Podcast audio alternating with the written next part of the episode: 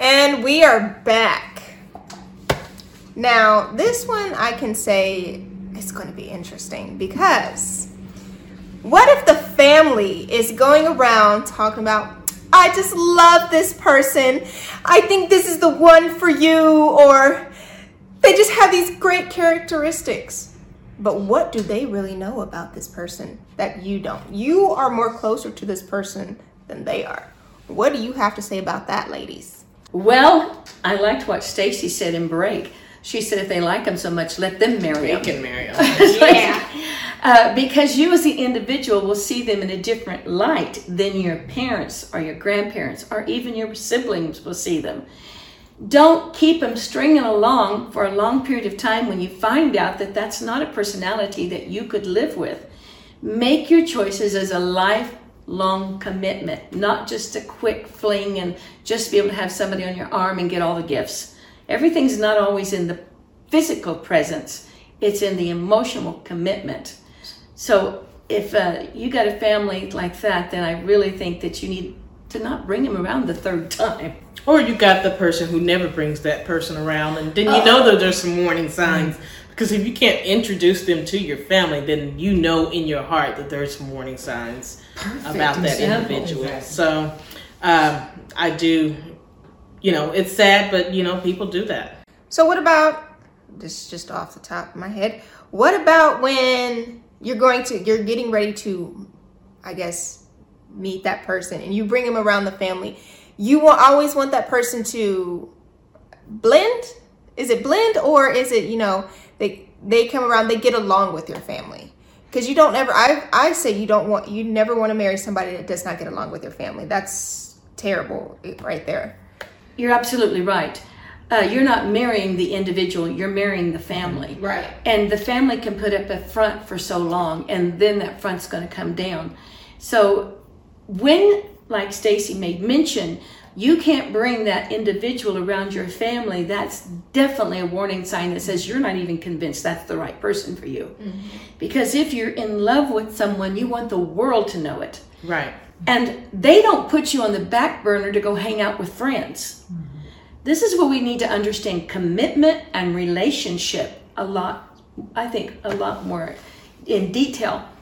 When that family starts pushing you, and I see this in churches, you have big leaders in churches wanting their children to be married to other big leaders in churches no one else has a fair chance at getting to know that person because you've already got an arranged marriage. Right. Whether you want to face it or not. All of a sudden you hear somebody's engaged and you're going, well, that's a prominent family. That's a prominent family. So this must be like the kings and queens negotiating what the property It's is like a to be. business. It's like a business. Because other cultures do the same thing. Two Yeah. business people, conglomerates, want their children to get married. They don't know nothing about each other. And the thing is, okay, I don't have a problem with matchmaking if the person doing the matchmaking is taking into consideration the personality of both parties Right. and not the financial gain. Mm-hmm. That's what's very important is that you understand what is your ulterior motive. Everyone has one. You know, whether it's the fact you want to be popular on the internet, make thousands by the month or millions because you've seen all these influencers. But what is the true character of these influencers? We need to look at what causes our mental stability and our mental health. If you're around a family who does drink, I can guarantee you there's going to be repercussion from drinking not only the expense of it, but the conduct associated with it. Mm-hmm. You can't give an excuse like, oh, they were just drunk. That's when that should have been put down. I do not believe in drinking and doing drugs and taking altered medicines to cause you to be flippy because this is a relationship and it's hard to diverse or determine whether that action is their character or the drugs have gotten a hold of their mind. So if you go into a family situation, everybody wants you to get a drink or toast or whatever, pay a close attention. There's your first warning sign about the family. So not only are you doing a checklist warning sign about the individual, but you're also doing about their family.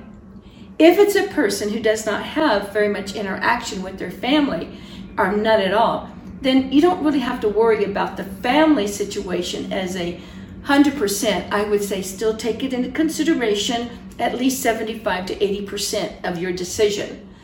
Don't tell a man, yes, you'll marry him, or a woman, yes, you'll marry her, whatever the case might be, and only be setting them up for complete heartache. If you're on the internet and you're Googling somebody else, then that tells you right there there's a problem. And I'm going to say this even in existing relationships. We're talking a lot about the younger generation, but we're going to be hitting on the older interaction and what happens whenever that trust is destroyed. As a young person, you just beginning to inquire about an individual, put trust at the very top number one spot. If they tell you they'll be there and they're not, that's a lie. Tip and put punctuality as a number two spot. A person needs to be early if they have a date and not fashionably late. They need to take in consideration the other individual and possibly their scheduling. So when you are looking at characteristics that affect everyone, and you brought it up earlier in one of the podcasts, Stacy, about the children and how it's going to affect them. Right. Mm-hmm. Every child, if they have had both a mother and a father, and find out at the later years of their life that one betrayed the other, the impact on that family is unimaginable. And you should not expect for them to just blow things over and act like nothing ever happened. That takes a completely different set of guidelines, and we'll talk about that again on another podcast. So, when you're looking at these relationships, you need to go in there that I'm ready to make a commitment. However, I'm going to throw something in here. There are three things that are major arguments in any relationship money, sex, and children. Those are major deal breakers. And as we progress, we'll be getting into that, I think, more in depth. If you cannot financially support yourself independently without your boyfriend or girlfriend's money, you are not looking at them for the right thing. Jobs are not eternity. They may be here today and be gone tomorrow with the American economy. Nothing is really secure.